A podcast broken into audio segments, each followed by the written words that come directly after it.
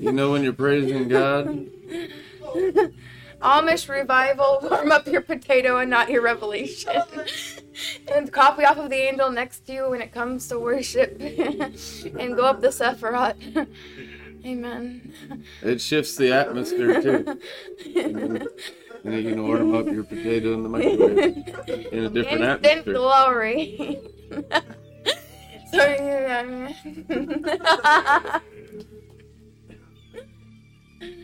Thank you, Lord, for shifting the mindsets tonight through your holy word. Thank you for fresh Ruah infusing every soul at the sound of my voice. The Ruah of Jesus Christ is the outpouring of the Holy Ghost. You know, the Bible says it'll never stop.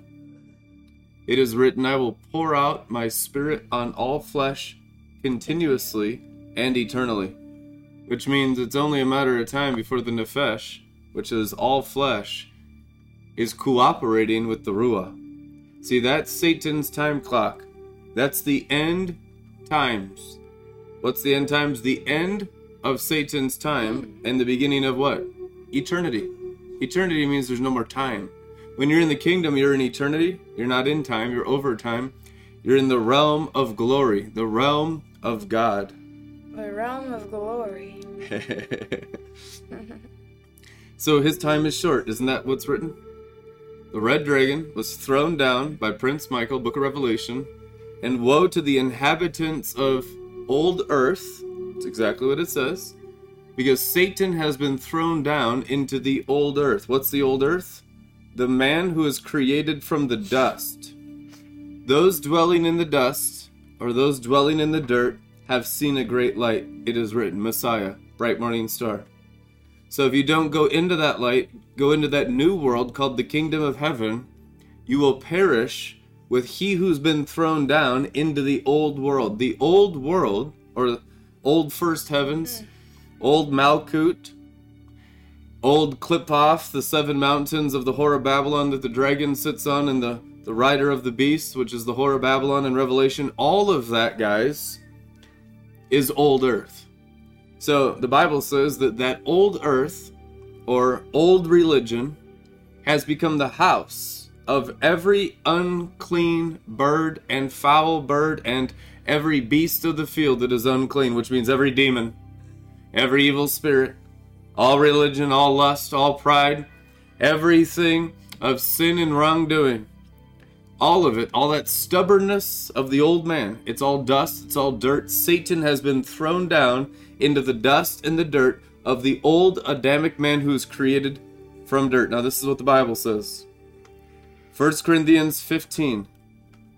Hallelujah. Hallelujah. Let's go into verse forty-three. The body is sown in decay, but will be raised in immortality. Just say, he's talking about me. He's talking about me. You're going to be raised in immortality if your body is sown in decay.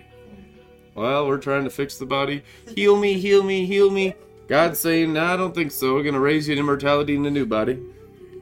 Let that old body, the old earth, pass away through crucifixion with Christ, the altar of fire before his throne, and you'll be raised in immortality. Religion is trying to fix the old Adamic man who was hewn from the dust instead of embracing the new creature in Christ. And we all do it, but it's witchcraft, and that's what's wrong with everybody. It's called Dead Nefesh Ministries.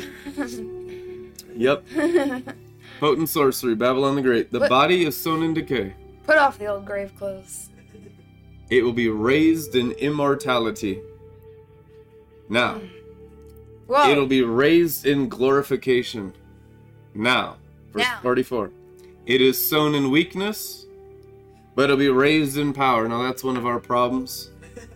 I've noticed this, that guys don't like to appear weak. We're all flexing our muscle on the freeway, revving our engines. Well, you look at the neighbor driving next to you, he looks like he wants to cut your head off because he's got a different car than you.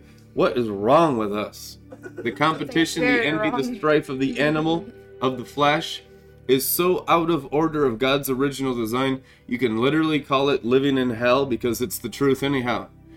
But the Bible says, in order to share in his power, you must be sown in weakness. This is where you deal with the pride, the stubbornness, everything that resists the lamb nature. Guys, you are the bride of the lamb. It's not being weak, it's being strong. Picking up your cross and being sacrificial of the self nature and its protection of pride, its protection of self-power. What is self-power? Satan, demons, the, the power of the animal. It's the power of Goliath. Doesn't get more demonic than that, than being a physical demon. Okay? So he had, he was the champion of the Philistines, or the champion of lust, and he had all the flesh power. That flesh power symbolized in Goliath has to be sown as dead works, dead pride, dead stubbornness, in order for there to be a resurrection of spiritual power, First Corinthians fifteen forty-four. If you want God's power, you must sow your power.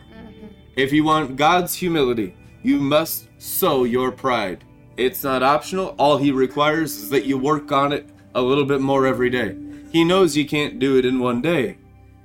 That's why his disciples weren't overnight apostles. It was three and a half years of twenty-four seven discipleship, of correcting, chastising, rebuking, and training in Jesus Christ, the Messiah King's righteousness. And even then, they had all kinds of shortfallings, but they could conduct and channel measurements of Jesus's Ruah.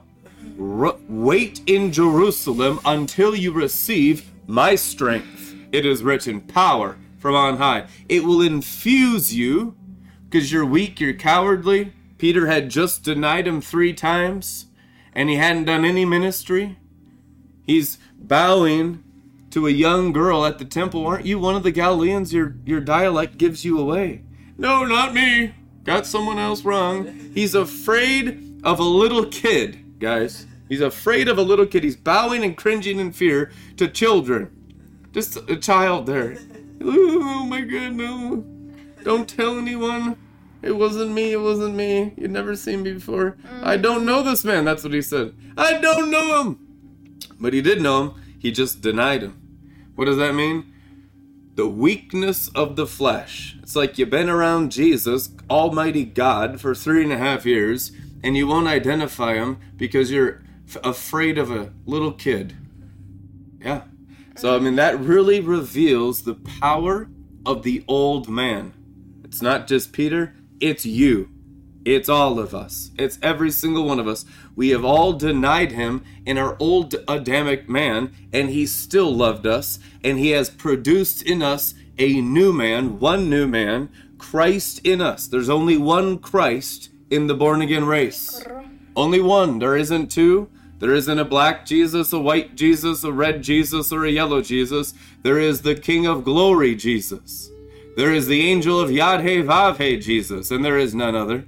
And he's in everyone who is making progress against their old Adamic dust nature. The body is sown in decay, but will be raised in immortality. It is sown in humiliation. Have you sown yourself in humiliation? But it will be raised in glorification. It is sown in weakness.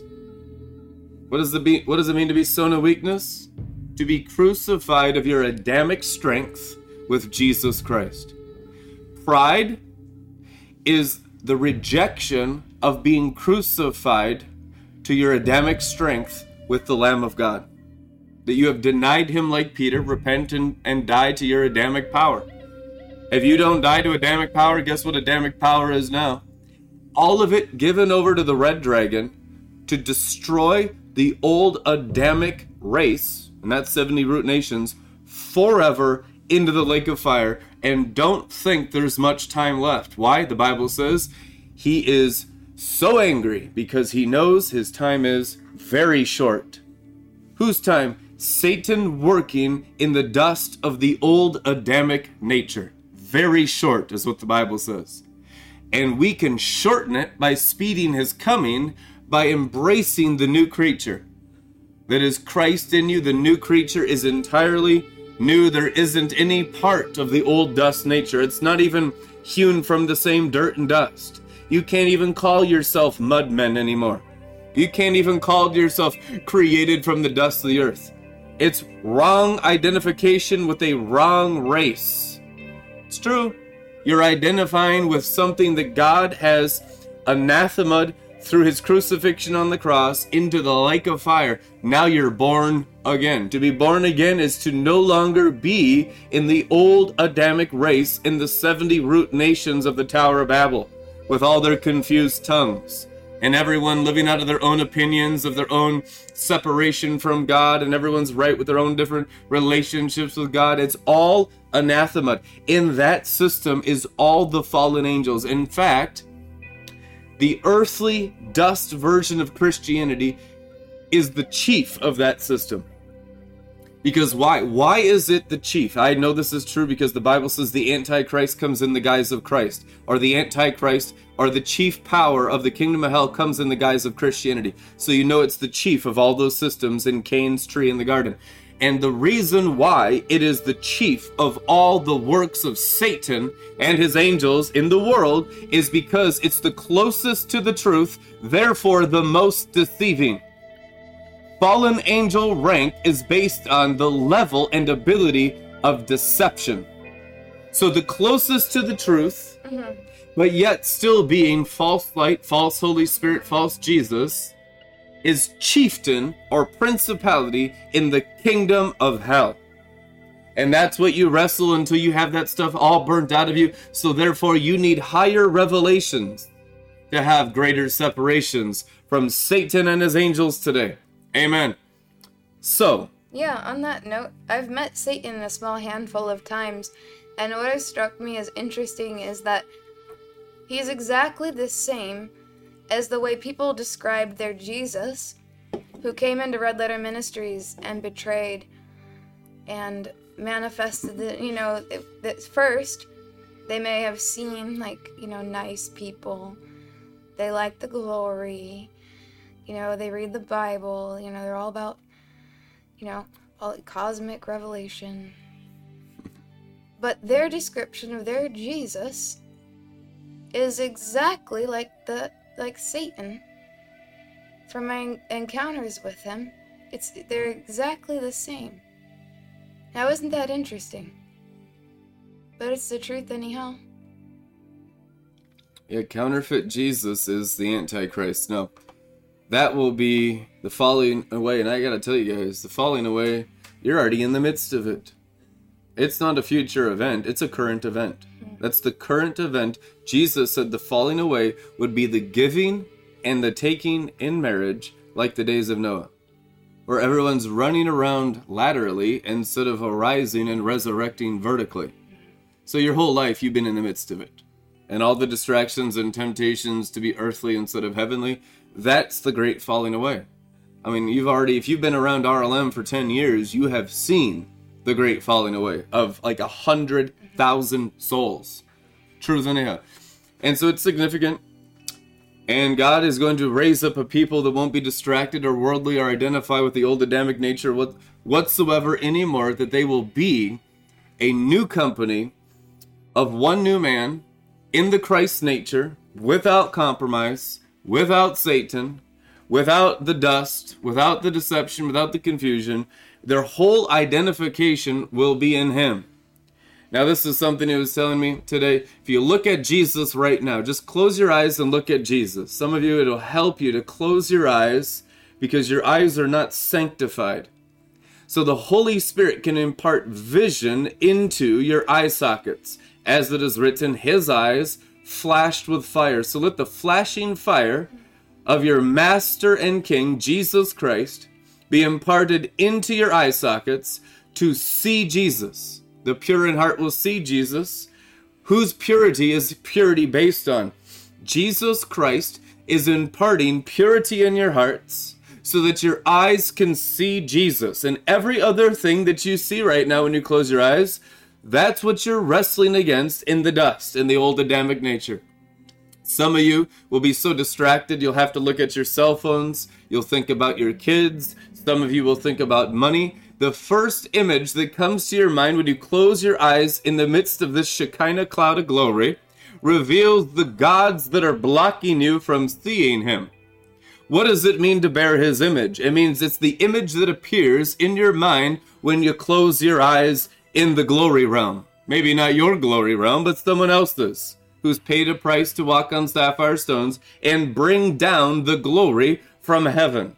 The glory comes down from heaven, as it's called the fathering of lights in Scripture. So he's the father of glories, the father of Shekinah lights that comes down from heaven. And it's good, and it's perfect, and it's undefiled, and it's pure. And you want that to infuse your mind, the living room of your brain.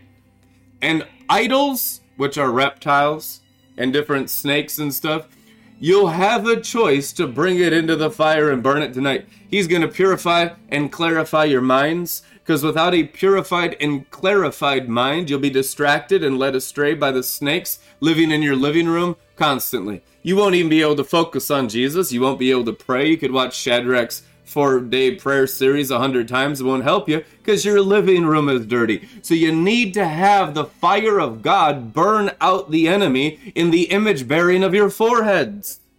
Image bearing is right in the center of your forehead. As it's written, I will write my name, the name of Jesus Christ, upon their foreheads. It's written four times, Mark of the Beast only once in the book of Revelation. So whose name is in your forehead? What is a name? A nature. What's a nature? Image.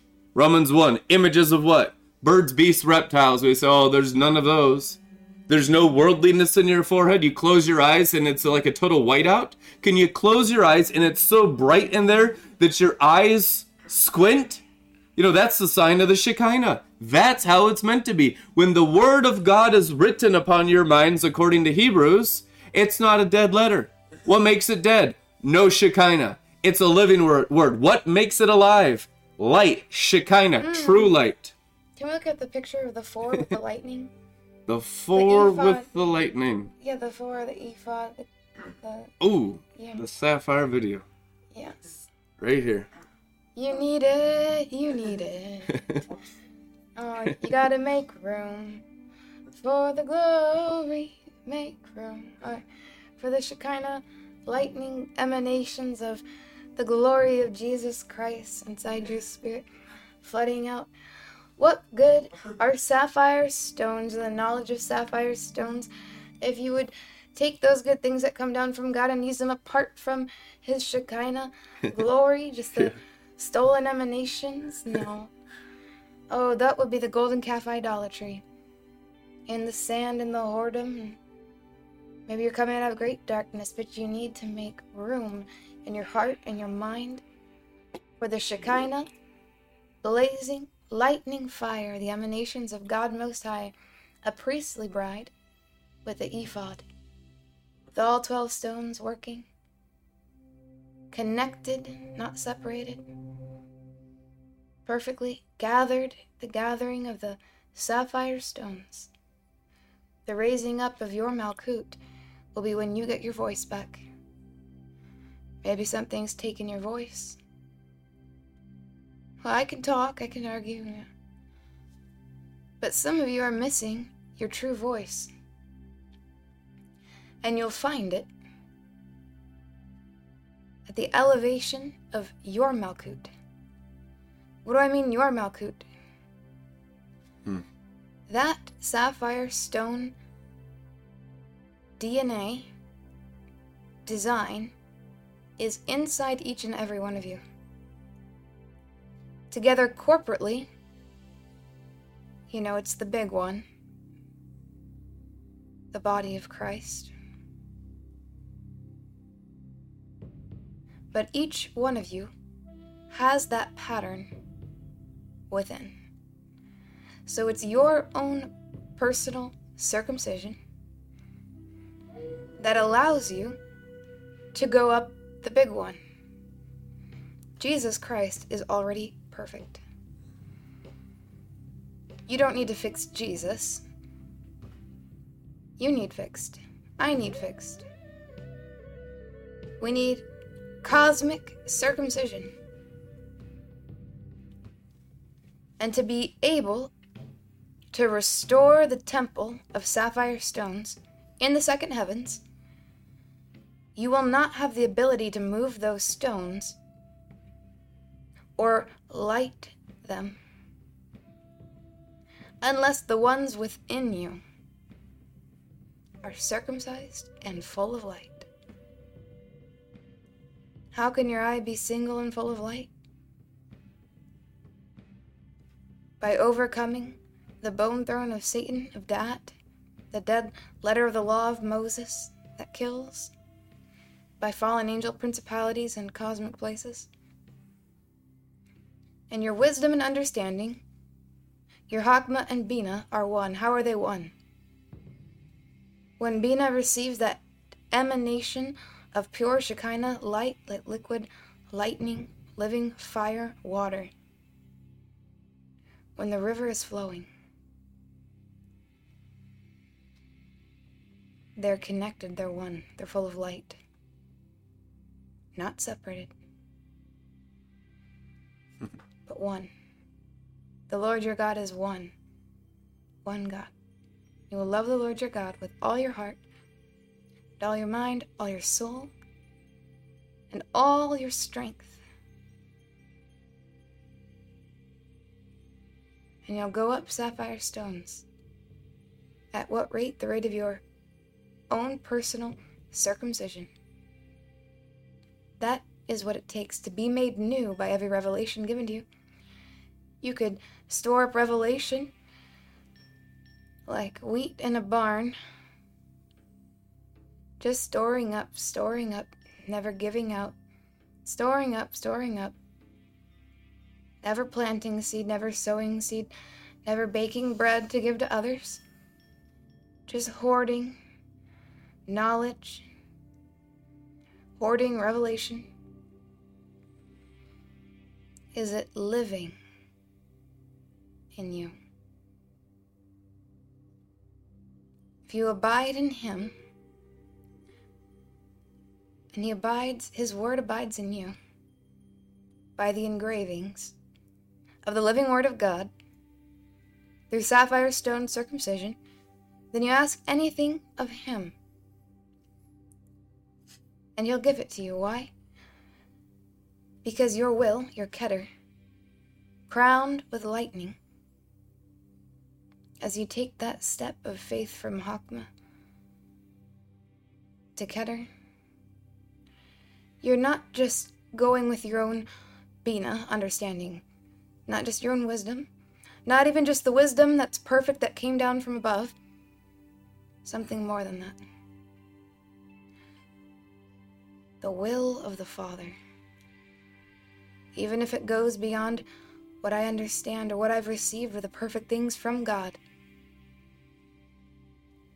If I am a fool for Christ's sake, I'll take a step, as long as it's the lightning, electric impulse of holiness, of the Holy Spirit, the Shekinah glory, the seven spirits of God, blazing like a menorah lamp, like that priestly ephod inside of you. First, whatever stone you're standing on for that next rung, you just look down at all the ones that are full of lightning below you that you have so far, and raise it up towards you. And use that power in your agreement with the perfect will of God. Not my will, but your will be done. And you take that step into agreement with the soul of the Father.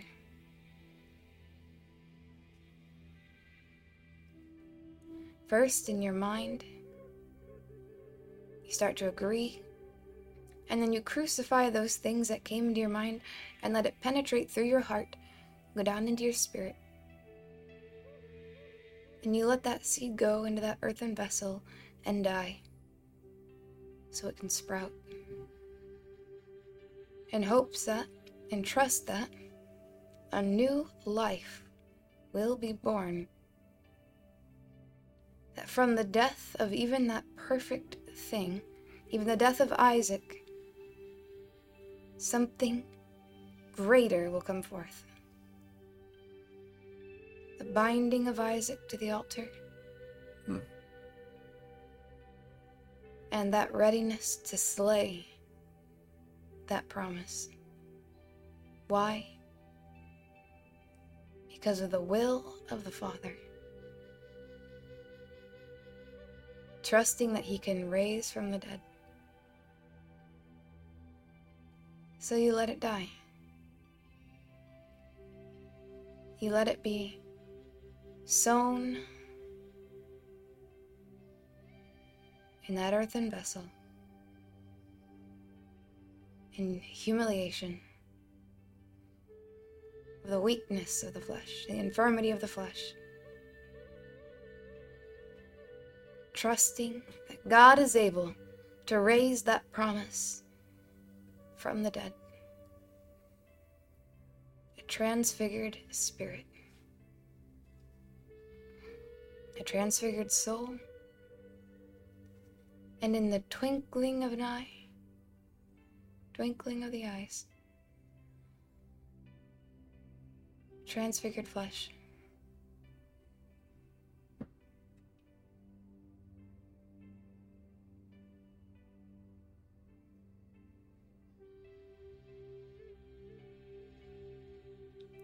It is sown in weakness, but raised in power, transfigured flesh.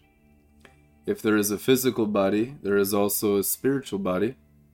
For it is written, the first man, Adam, became a living soul.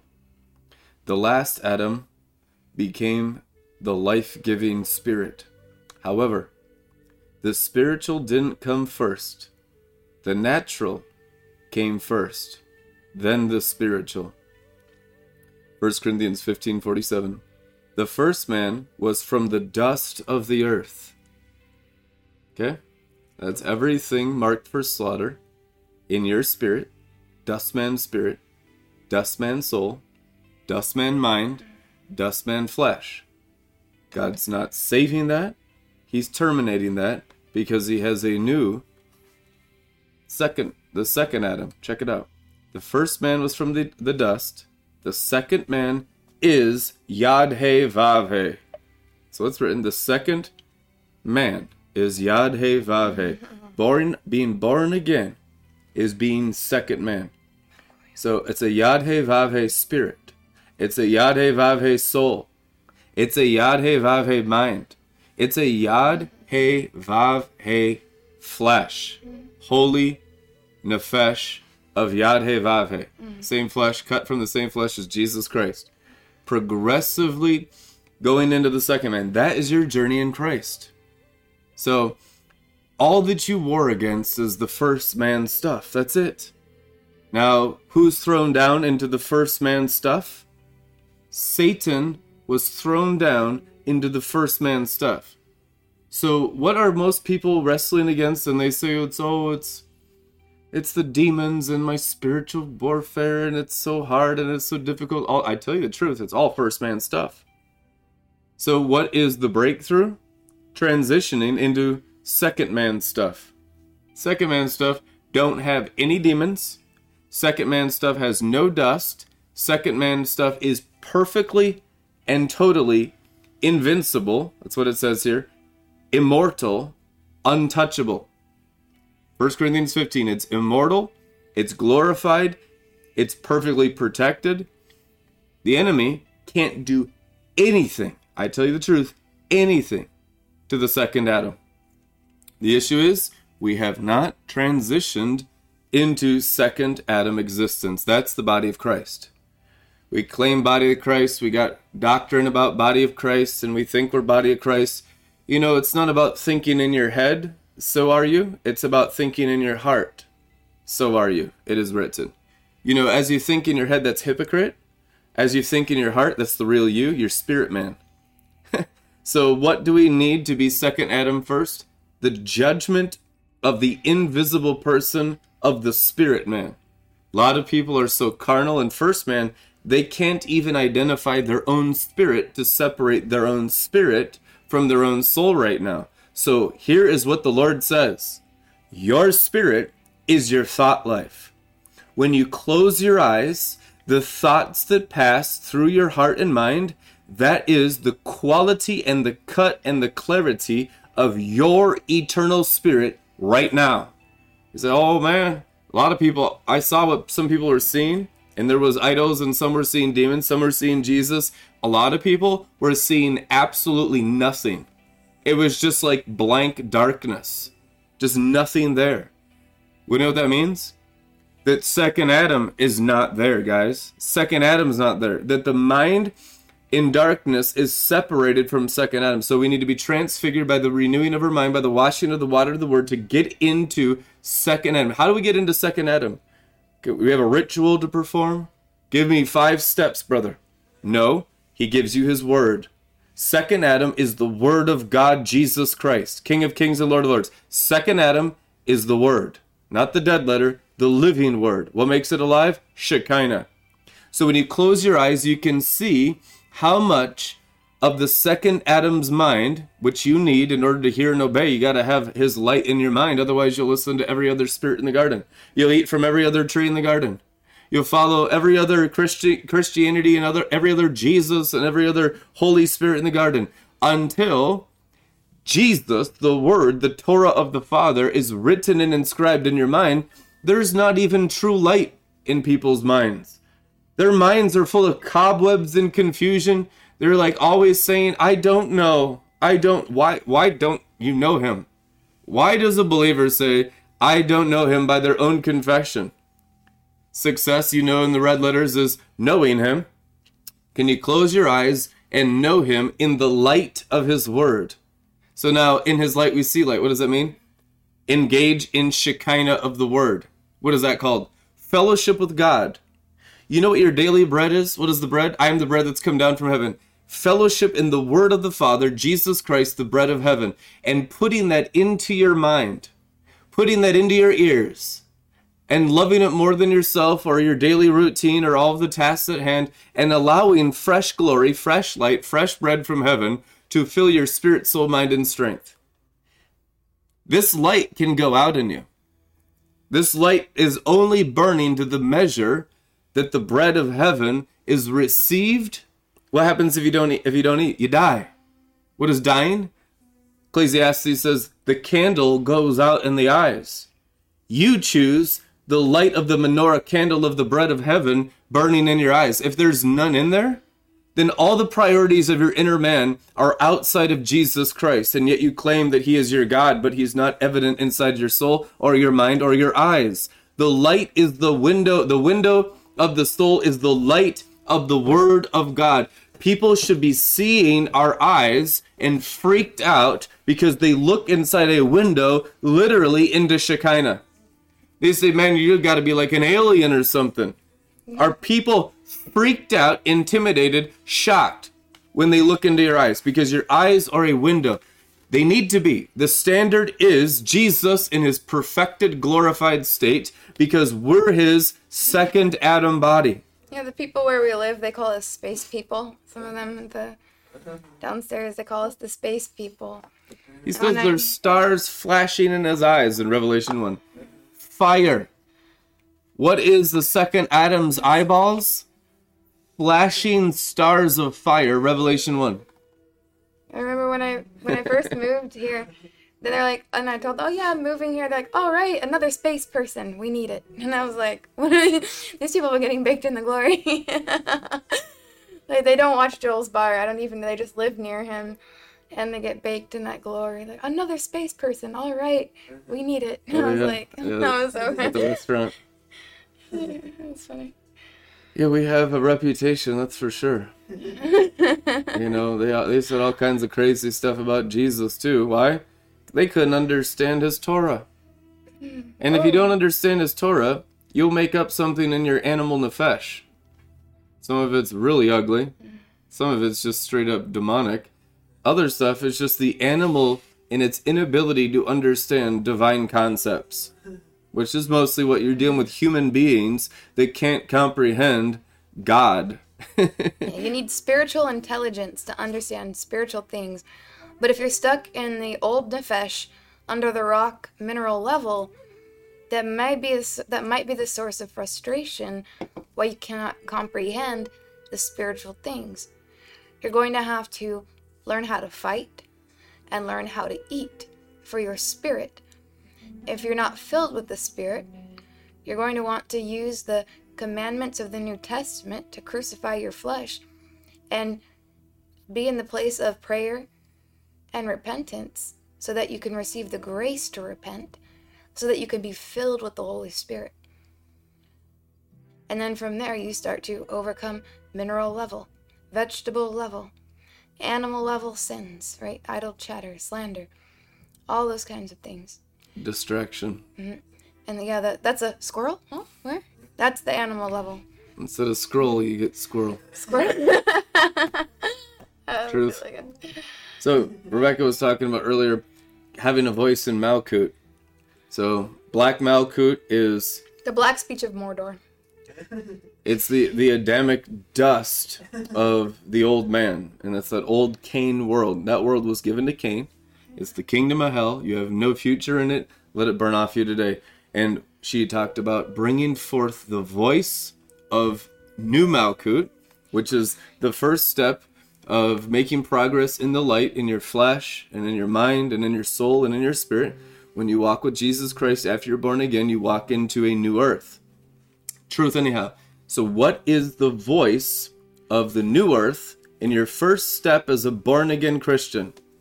The Bible tells you the voice of the wilderness is the spirit of Elijah, who is Sandalphon. Transfigured angel of Elijah's name is Sandalphon. Sandalphon is where you receive your voice after you're born again. This is the first step that you take out of old earth into new earth once Jesus Christ is confessed and believed upon in your hearts. Then, now what does Elijah train you in? How to speak in the living waters. What are waters for? Mm. What's the function of waters? Oh, just the water park. No, it's to bring forth fruit. It's to bring forth the seed of the word of God in your heart by watering the garden. Irrigation. It's the irrigation system of the seed of the word of God. That's the first step of going out of the old Adamic earth, Black Malkuth, where most believers are captive of Satan right now, truth anyhow, into White Malkuth, New Earth. New Earth is first step even before you go into the moon. Truth anyhow. You'll have to overcome the Adamic dust man and live in Malkuth without that old man's nature in the earth realm before you even begin ascending. Why? Because the Bible tells you. Where is it written? Hebrews six. Must have the elementary, what is it called? Foundations. What's the foundations of sapphire stones? The lowest rung? Earth. It's a foundation stone. Chief cornerstone, king of all the earth, Jesus Christ. If you don't have new earth realities in your flesh, your brain, your soul, your heart, your feelings, your emotions, and your whole spirit, man, you can't rise from there because that's in chaos and confusion by the mixture of the dust of the first man. The last Adam became a life-giving spirit. However, the spiritual didn't come first. You deal with the natural first, then the spiritual. Which means you're first going to deal with your natural earth situation. That's why you're no longer in a counterfeit crack house. Now you're in the cracktos house of God. You're no longer in the bars. You're now in the bars of God, drinking sapphire wine with angels. And so the natural realm has shifted around you from darkness to light in the natural. Now the spiritual begins to transform afterwards. The first man was of the dust of the earth. So you get the dust off your natural man, cleaning up the earth, cleaning up your apartment, cleaning up your car, cleaning up your kids. So they're, you know, not just eating out of dumpsters. Your kids are now can sit at the table and eat with spoons. There's a cleaning of the natural. It's true. There's a cleaning of the dust of the earth. Then you come into the cleaning of the spirit man. That is the first transition. You know it's true. After you're born again, you begin to clean up your natural life because that's the progression of scriptural growth. And once it's cleaned up, now what? Don't just stay there. Most believers stay there in the clean state of their earth state. Now you need to go up in the spirit state in the resurrection of glorification. The glorification comes after the earth is taken care of in your lives. Amen. Glorification comes with what? Second Corinthians three eighteen. By the Spirit of the Lord we go from glory to glory. What's glory to glory? Dimension to dimension, elevation to elevation. It is written. What is it comparing it comparing it to? Moses. Okay? Second Corinthians chapter three is the glorification of wisdom of Moses, of what Moses pioneered, now what we fulfill in Christ. It's not in competition. There's no strife between Moses and the Lamb. It's the fulfillment of Moses, not coming down just off a natural mountain with the fading glory. Now learning Mount Zion in you, Jesus Christ, the mountain of sapphire stones, to go from glory to glory. The Bible calls it ever-increasing Shekinah. So first and foremost, the earth realm gets cleaned up. Then you get God inside-minded. Only if you recognize the fullness of Yod-Heh-Vav-Heh in your own spirit can you even attempt to rise on invisible Mount Zion. The Holy Spirit is not here like a white dove to perch on your head or your shoulder and whisper into your ear like a parrot. The Holy Spirit, Holy Spirit is here as a mountain. Remember, Holy Spirit is the kingdom. Para, paraclete, not parakeet. Amen. Huge difference. We got a pet parrot on our shoulder. We think it's the Holy Ghost. Holy Ghost today is Mount Zion in your bellies if you're God inside-minded. If you're not God inside-minded, you're bewitched, which means your natural earth realm has not even be cl- been cleaned up yet. The sanctification and clearing out, cleaning up, clarifying the earth, you're still in old earth. You're still in, living under the dust of the earth. You're still living in the Adamic man, which means Jesus Christ first begins in the natural man. After you're born again, you deal with all the natural disciplines of Christianity. Every single one of you did. You now have the conviction to have a natural discipline to no longer sin. They trained you, every sermon you listen to, every teaching you listen to, now it's to clean up your life in the realm of the natural. Now it's cleaned up. Now there's an order. Now there's a natural discipline. Now we go into Jesus from there. And from there, we get the voice of the wilderness. It's still called voice of wilderness. Why? Because it's the voice of earth. Earth is wilderness. Truth in here. I don't care what rung of earth you stand on. It's called wilderness in Scripture. Now, wilderness, the voice of it is Elijah. Why? Because it's the lowest resting place of the river of life in the path of lightnings, in the path of angels, that you shall you shall see, Nathaniel, the path of angels rising and descending upon the Son of Man. You will see the way of the river descending and ascending upon the Son of Man, upon second Adam. So first you're going to see in the wilderness, you begin to see the river and speak it in the spirit and power of Elijah. That is when spiritual transfiguration begins in your Christian lives. Now, as your faithful steward of the spirit and power of the river of life, that is Elijah. What does he do? He makes straight the way of the Lord. Now, we have often understood that as lateral. Why? Because no one has showed us the way. The truth is, the children of righteousness are predestined, foreordained on the third day. A day is as a thousand years. What day is it? The third day, for it's been two thousand years since Jesus Christ. He said, on the third day, I'm going to raise up the sons of the kingdom. That's red letters now. On the third day, the sons of righteousness will arise like Jesus himself. They're predestined. They're foreordained. They're called to show you the vertical way, the narrow way, the straight way that begins in New Earth with Elijah and the river. No one who is unfaithful to the living waters on earth could ever rise from the dead. Yeah, he came into the earth and died. He took the, his body. His body went into the earth. And on the third earth day, natural day, he, he rose. His body rose. And then he went up, and so then he sent his spirit. And then his spirit came down. And when you come down to the earth, it's like a death. He said, stay here and wait. Well, didn't the Holy Spirit enter into dead vessels? What's the animation of life that you have working in you? How can you even take another breath and breathe and live if it were not for Christ, who fills and upholds all things? And he poured out his spirit. And his spirit went into the people in those bodies. When you came down from heaven, when God knit you together in your mother's womb, and you go through that portal, and you go down into the earth, and you go down into that earthen vessel, very tiny, just a very tiny egg that's been fertilized.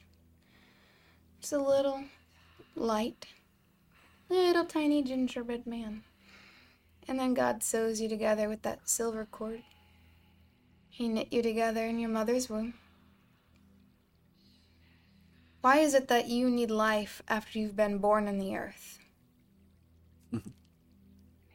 It's like being dead. Everyone needs a savior, a resurrection. You must be born again. So then why would you come into the earth then?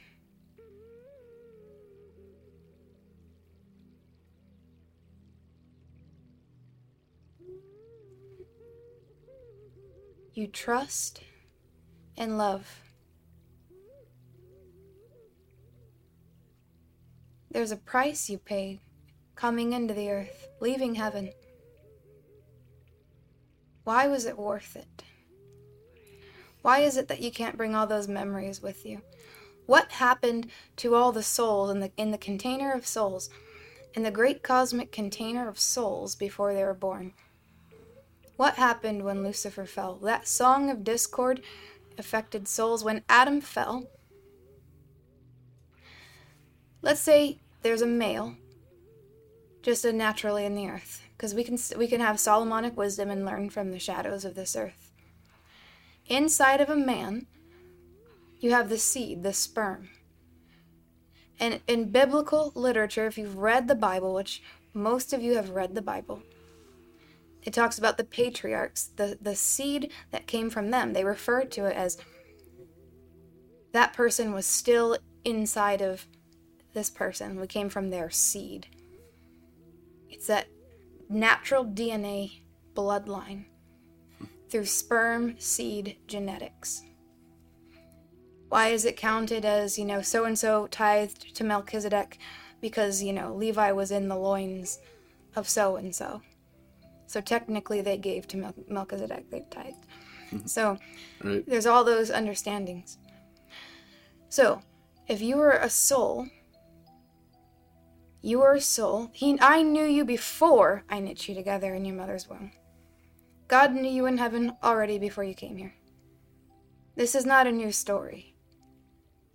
You understood that when you came into the earth and you died in that earthen vessel, you would not have memories. Or you would not have most, some, there's ways to get back your memories, but you would not have memory of what you went through before you came here, what happened in heaven. Well, whose cosmic loins were you in to be a soul that can be generated as seed that comes from the male? In the big picture, Everything, everyone comes from the genetic genetics of the Father of Lights, who created all lights, from his loins. The first seed of Adam, the Son of God. Yep, and Adam, primordial man. They we know that they reverted back to Nefesh, but originally they were Neshama, which means a soul hewn from the very throne of God. So that was lost. There was a corruption of the soul D N A. What is soul D N A? We showed you the worlds, the sapphire stones. That is the the primordial blueprint, the D N A, the pattern in nature of how things are created according to the pattern that Moses was shown in heaven. It's the design of the temple. You are the temple, Jesus said. Why? He came to make it clear. Hmm. to his disciples, not just to everybody, but to his disciples, what that meant. According to the pattern above, now it's your, your temple corresponding to the original pattern above of sapphire stones, the celestial temple. Amen. So Moses was instructed how to erect a temple. Jesus came as high king and priest, high priest, and the Tzaddik of his generation, to instruct on how to construct the temple that was destroyed, not just in the history of Judaism on the earth, flat earth, how to rebuild the temple mm. that was destroyed originally at the curse of the fall. Sapphire temple. Now, if the throne of glory is made out of a substance of precious stone or stones, gems, sapphire, if a throne is constructed of a material, those cosmic rock, rock of ages, and the throne, you know, mm-hmm. sapphire stones and glory. We love it. And if that was what the holy neshama that Adam and Eve were originally given was carved out of, hewn like, like a rock from a quarry, but from a throne of glory. And they reverted back to animal nefesh, and they lost that. Then couldn't you say that the temple that Adam and Eve were made out of, of living stone, neshama, was destroyed? That pattern of sapphire stones is the temple. You have the outer court. If you look at the pattern, take the master class, we go through this, the outer court, the holy place, and the holy of holies. And it repeats that pattern the closer you go within to return to that original light of the Father. Progressively knowing Him by getting to know His nature, these are His attributes, His mercy, His compassion, His love, His judgments. And those engravings, alive in you, help you to understand who He is and to live. It's a living stone, a living word. But to erect the temple, the tabernacle, the temple, those living stones from, instead of a quarry and a lot somewhere in Texas, a divine throne. Hmm. What is the realm of the throne? Berea. That emerald is the neshama of Jesus from the Father's throne. See it? Mm-hmm. So you're preparing your, with your crowning to receive another layer. When you go to receive that top layer of your Ruah, it's like a... It's like the practice graduation, because you receive a spark on Berea of Yetzirah, and it opens up the top of you like a golden lamp of the menorah. And that oil pipes up through you, the oil, fresh oil, that oil press. And it prepares for you to receive that spark, and layer upon layer, Ruah upon Ruah is added to you. So you're just overflowing with Ruah, the dash of God Most High, through your soul.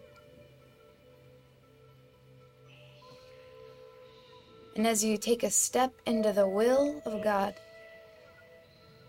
beyond wisdom and understanding is the lightning crown of the Father, mm-hmm. the name of the Father, His name above His word, mm. His name Whoa. above His word. Lightning, unexplainable. How can we begin to understand, have the wisdom to understand lightning crown mm. of Shekinah glory emanating? Haven't you heard the stories? They go to the throne room, they get raptured. There go the lightnings from the, and the lightnings start coming out, and everyone jumps in heaven to try and get hit by them. It's the, mm. that coveted moment in the throne room. chaos glory of worshipping the Father, the ecstasy of the mm. lightnings emanating. Oh, oh, I want that one! Jump! Boom! Get hit by it. It's a pastime in heaven. The prophets will tell you. They've seen it. Mm. I've heard multiple testimonies of that. Oh, yeah. You can see the, the emerald of Jesus Christ's throne. And it's like the centerpiece of the Father's crown, the Keter of the Father. And he wants his uh, sons and daughters to rise to him uh, through perfect Ruah, which is, you, you'll need to get perfect in the Ruah first, but above the Ruah is the Neshama. And you'll also have a gemstone. You'll have a gemstone throne, just like Jesus Christ. And I can see them, how the Father is going to set them like a crown around his head. And that's why it's written in Scripture, you're his royal diadem. You're the gemstone crown of the Father. You're not in your current state, but you'll become it through obedience and sacrifice and the transfiguration of your old Adamic nature into Christ's risen nature, that glorified nature. Mm. So those are the rewards. It is, it's not just a gemstone. It's literally the headship of the Father of everything created in the seven heavens. And that manifestation is the kingship of the sons of God, the kings and priests of earth of Revelation chapter one. Kingship is when you're a royal diadem or a neshama gemstone of the Father's Keter. And that's the world of Atzilut. And so your neshama goes glory to glory. Where are you going to receive this? Do we have the one where you can see the different worlds? So you can understand how this happens in the journey now. When you are crowned at the top of Yetzirah, hmm. Atzilut of Yetzirah, when you hit the crown of that, a spark of lights, just like in Berea of Yetzirah, and the Atzilut of Yetzirah alights upon you. An Atzilut of Yetzirah, it opens up with the oil and that golden menorah lamp, and a spark from heaven comes down, and it rests gently upon you like the halo of light around the flame of a candle.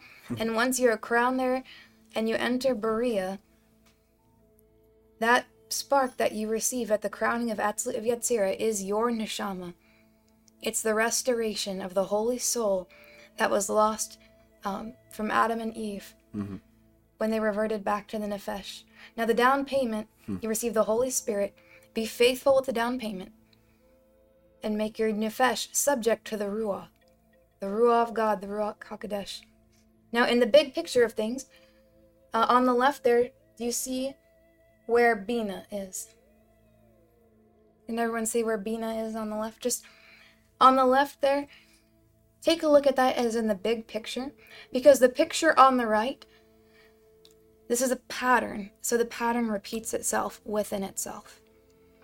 You know, a seed within a seed, a pattern within a pattern. Mm. You see that? Mm-hmm. And you see that in nature, too. Mm-hmm. So what's the big picture over here? Over mm-hmm. on Malkut, that represents the Nefesh, or Asaya. Those six in the middle, the fire rose, the Vav, Hesed through Yesod, that fire rose of the Vav of Tiferet, mm. those all together represent Yetzirah on the layers. So for Yet Asaya of Yetzirah, that's represented in Yesod. So when you go into the first Yesod of the world of Asaya, that does not mean you're in Yetzirah. Do you understand what I'm saying? We may have better diagrams in the future. So you already know the lightning path, because I know you've already studied it so many times by now, most of you. Asaya, the, the very bottom Asaya rung. You go up through the worlds. Each one of these worlds has the pattern that's shown on the left, right? So you'll do that whole pattern of the lightning path from the bottom to the top. And that is one world. Then you go to the next one, and the bottom to the top. That's the next world. But the big picture, that picture that's on the right, also is the same kind of pattern as on the left. So when we're talking the big picture, mm-hmm. Malkut represents the Nefesh, or Asaya. The fire rose Vav of Tiferet, that means Hesed, Geverah, Tiferet, Netzah, and Hod, and Yesod. Those all represent Yetzirah. So all those layers of Yetzirah, you have Yesod, which is a sigh of Yetzirah. Then the two above that, why is it the two, both of them? Because it's one level. Do you see how they're straight across from each other? It's like a rung on the ladder. Like you don't, if you grab one rung of the ladder, it's one rung. It's a step. It's not, you know, it's not the next. So then you go, you know, uh, let's see, Asaya of Yetzirah, Yetzirah of Yetzirah, Tiferet represents Beriah of Yetzirah, and then uh, Geverah and Hesed, those on the big picture represent Atzilut of Yetzirah. So this will help you to understand the worlds. If you're getting ready to go into like Atzilut of Yetzirah, mm-hmm. know that realm will be overall kind of like Yetzirah has been, but each layer is is variation. It's different. Yetzirah is distinctly different from Messiah and the kind of things that you deal with mm. and what you experience. But that last one will have the emanations of Geverah and Hesed in it, and Yetzirah as a whole is predominantly the emanations of Hesed through Yesod. You're dealing with the five rows, the Vav, the six. That's what you deal with predominantly. And then in the big picture there, because remember we always skip over Da'at, you always jump, make the jump through, that's the veil. You go through the veil into the Holy of Holies, represented by the seventh interior mansion. To Bina, now when you get into the Holy of Holies, it doesn't the it doesn't work the same with the left and the right rung. There's like a division there on the side, and I believe that is because you have two cherubim over the ark. So in the demon tree, you have two cherubim of Pan and Molech, cherubim of lust. Right there. See that? Now, see those, the evil-looking owl wings of Molech? Pan has many different varieties, but they also have uh, a type of a wing. They make the dark cherubim. Yeah. Go to the mineral chart and you can kind of see here. Let's see. Well, that's the mountain range. The mountain range yeah. one, yeah. It'd be like there it is right there. Yeah.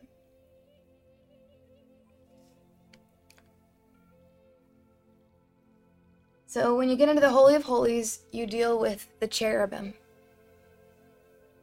Now, if you're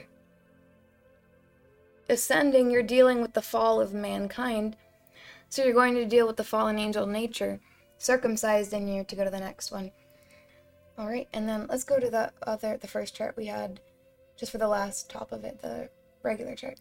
Sapphire Worlds? Yeah, Sapphire Worlds, that one. So, Bina represents the Neshama also, it, because it represents the world of Beriah. In each world, one of the original, like the original world of emanation of Absolute has one of its sapphire stones that predominantly emanates into that one. That's how things are created. But Beriah is represented in Bina. That's why be, before you get uh, into the veil, like Geverah and Netzah, Hesed and, or sorry, Hesed and Geverah and Netzah and Hod, they're kind of like the rungs on the ladder. It's like, you know, the layers of Yetzirah. But when you go behind the veil, it, it's different because you're dealing with the cherubim. One on the left, one on the right. So on the left, Beriah, you're dealing with that side. And that's the whole world of Beriah. It, it, things are so massive in this world, it takes up that whole thing. By the time you get to, in the big picture of Hakma, that's the world of Absolute. Well then, what is Keter, you might be wondering? If that's all the four worlds, what's Keter? Do you want to show the olive? The name of God is Yad-Heh Vav-Heh. Yad, we know, is Hakma. Yad-Heh, Heh is Bina. Vav is the fire rose. And final Hay is that Shekinah, Malkut, at the bottom, where the moon and the earth meet. The Aleph is the breath When he opens his mouth to speak his name, there's a breath before the sound. So I think um, with all this understanding and learning lately, you can kind of draw the conclusion of the book of Revelation. What is it then? If all this stuff is in Revelation, moon, sun, stars, continuously, what is Revelation? Christian Kabbalah. Absolute truth anyhow. So getting uh, the devil off of the heavens and the second heavens, the book of Revelation, is taking back the promised land from dark sorcery. And it's really what it is, is what Jesus Christ called it in Revelation two and three. He called it synagogue of Satan. Now, why would he say that? He's the king of the Jews. Why would he say that? Because they're using the second heavens, the Sephiroth, in a perverted fallen angel form mm-hmm. of Kabbalah. It's not Kabbalah what they practice. Christians don't understand any of this stuff because they've mm-hmm. never learned righteousness. You've learned the elementary things for two thousand years. Now, your Father in Heaven has transitioned the church age into the kingdom age, and in the kingdom age, you have just begun in this generation to learn something called righteousness. This is the beginning of learning righteousness. Righteousness is the confrontation of wickedness on earth.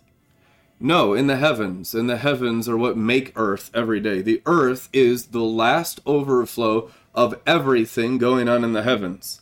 So if you want to change the earth, you can't do it from below. Church age, that's what we've been doing. Like going around Hades Bardia in the wilderness of the earth for two thousand years, thinking we're going to change the world. We're the covenant people. Jesus, Jesus, Jesus. I mean, it's, it's true. You just don't understand anything about righteousness. Righteousness, Daniel twelve three, is shining or teaching the stars of the heavens. It is written, they will shine as the stars in the heavens forever. Why? Because they taught righteousness, and that's exactly what the verse says. So you read Revelation, it's talking about the stars of the heavens. It's talking about the sun. It's talking about the moon, clothed in the sun, uh, Revelation twelve one, Daniel chapter twelve, all corresponding to a people that will mature and teach accurately second heavens realities. Second heavens realities, the no-go zone of the charismatic church. We don't go to the second heavens. Well, now we do, because we're not dying in the wilderness. God has opened it up in this generation to learn righteousness, and only through righteousness. Why couldn't they go into the second heavens in any previous charismatic ministry? Why? Because it was not God's time to learn righteousness and to conquer the second heavens. Now it is. Because we rise on the third day. The Spirit came down into the earth and into the dead earthen vessels. What is dead? What is life? Eternal life is to know him. You're dead to the point that you don't know him. So he poured out his Spirit. The Spirit came down. It was sown into the earth like a seed, into the body of Christ. And now on the third day, we're rising. So what is righteousness and wickedness? If you read the scripture, that's the final showdown of the climax of the ages. We have had a lot of weird Christian opinions we think are sound do- doctrine, but are total garbage. I tell you the truth, this is the only thing wickedness is. This is how the wicked run the U S A and the deep state and their Luciferian Freemason- Freemasonry of sorcery. This is exactly how they operate in all sorcery of all nations. Every single nation, including Middle East nations, all Asian nations, African nations, American nations, every single nation operates under the sorcery mm-hmm. of the Cliffoth. And they have some. This is what they learn in secret societies, guys. Mm-hmm. This is how the world works in reality. This is wickedness. This is arch enemy. Now, the only righteousness that exists to combat wickedness is this. And nothing, I tell you the truth, nothing will even make a dent against wickedness and until you get into this, righteousness. Yeah. And most Christians right now call this wickedness. Woe to them who call good evil. It is written, woe to them who call righteousness wickedness. Woe to them, because they're choosing to side with Satan, and you can't even come close to the promised land or help anyone advancing God's agenda unless you esteem this chart as true righteousness. Because only this wisdom, only this righteousness takes this wickedness out. And that needs to be established because it's the truth. That's the size of your cosmic sword. How high you rise can be the size of your sword.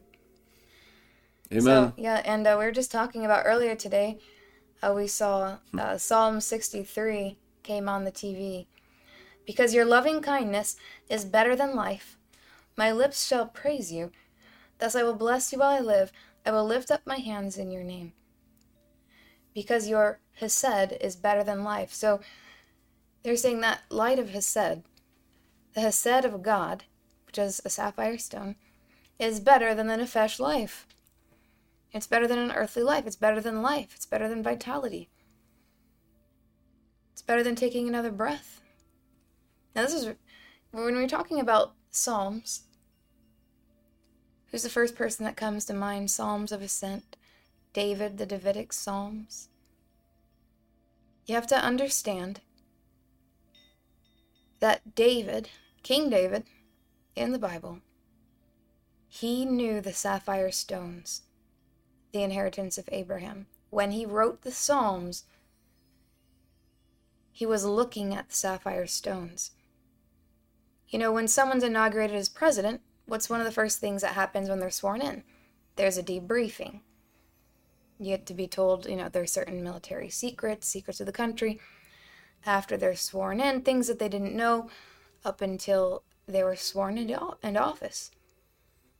There are certain things that were given to David as he became king. Now, how is it that there are rabbinical, historical records of not only him, but his wife Bathsheba, meditating on sapphire stones when they were attempting to engender a child, Solomon? They both had specific truths of sapphire stones in their thoughts while having intercourse in order to generate a holy soul. The highest quality soul that could be available for them to have a child was what they were thinking about while they were having sex. Now get that through your animal brain. According to the rabbinical literature, if you just have sex even in marriage, that's better than sleeping with prostitutes. That's it's a step better. But it's natural when you walk on sapphire stones for intimacy to be all about sapphire stones. It's not some weird thing you work up in your brain. Oh, just it's not the same. I don't know. I can't. The glory I just of need. The word. It's to create, and what you're creating a child. So you probably want the creator in there while you're creating a child. Mm-hmm. Otherwise, it might be damned. Yeah, otherwise it might be... If you're suckling from the breasts of Lilith while you engender a child... Let's look at the clip with the picture. When you're thinking animal flesh, lustful thoughts about whatever... And I'm not saying you can't... This is... People are going to manifest... I know people already interpret everything wrong carnally. We had the whole thing about pizzas. This happened this week. I need to repent from the pizzas. I was about to order a pizza. You've had enough pizza. We've had enough pizzas. Some of you have had enough pizzas. You do need a fast pizza. Maybe have a salad. Mm-hmm. Okay, so people are looking at each other in the room. Saw that. The glory of the plants. The glory of the plants. Hallelujah. Amen. Amen. But if if you're already struggling with lust and things like that, this is why sometimes the souls are watered down when they come into the earth. Like, why are the people might say, well, we used to have quality souls, like people had a better work ethic. When you might say it's the government, it's the demon systems, it's religion. Yes, it's all those things. But what sin does is it clogs up the Shekinah portal where the, where the souls come through. The generation of souls is only through sapphire stones. And so when there's that dilution, and if your eyes are on, let's say your eyes are on Belphegor, any of these demons that you're currently serving when you engender children, Uh, in the Old Testament, it was more external. The, the qualifications were more of an external thing. So you could have Old Covenant, priesthood, and kings, and the ability to go up sapphire stones more like externally and devotionally and be able to attain those things.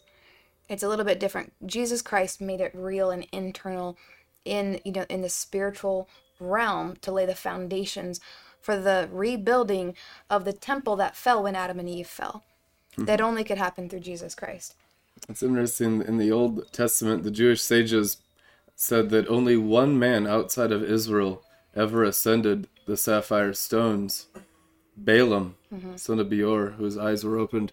And so he did it in the demonic tree, so that everyone in the new in the new covenant that's with Satan, they all follow after their father Balaam. That's why Jude talks about Balaam, mm-hmm. because he's the father of sorcery during the church age, and that's arch enemy. So they all learn Balaam's ways in the Cliffoth. Mm-hmm. And now you're practicing sapphire stones because everyone cabals something. So if you're receiving instruction from demonic, even low-level right. spirits... Religionists are all Kabbalah'd. Yeah, they're, yeah. They're just ignorant. They just don't know, right? It's it's without knowledge. So if you're looking at one of these, any one of these levels, it could be Nephilim spirits, you know, uh, the, the spirits of the dead of the Nephilim. Whatever area or whatever influence is coming into your life, why do you speak the way you speak at work? Why do you carry yourself a certain way? Why do you talk back to uh, authority? Why do you have to always prove a point? All those things that are not fruits of the Spirit, it's because you're serving at demonic altars. And so the sapphire stones in you are not circumcised. How do I know that? If they were circumcised, you'd be standing at a higher rung. Right. It'd, and be, that, all, it'd be all this instead of that. Right. And so that's not to condemn you, because God is concerned with only this. You make progress.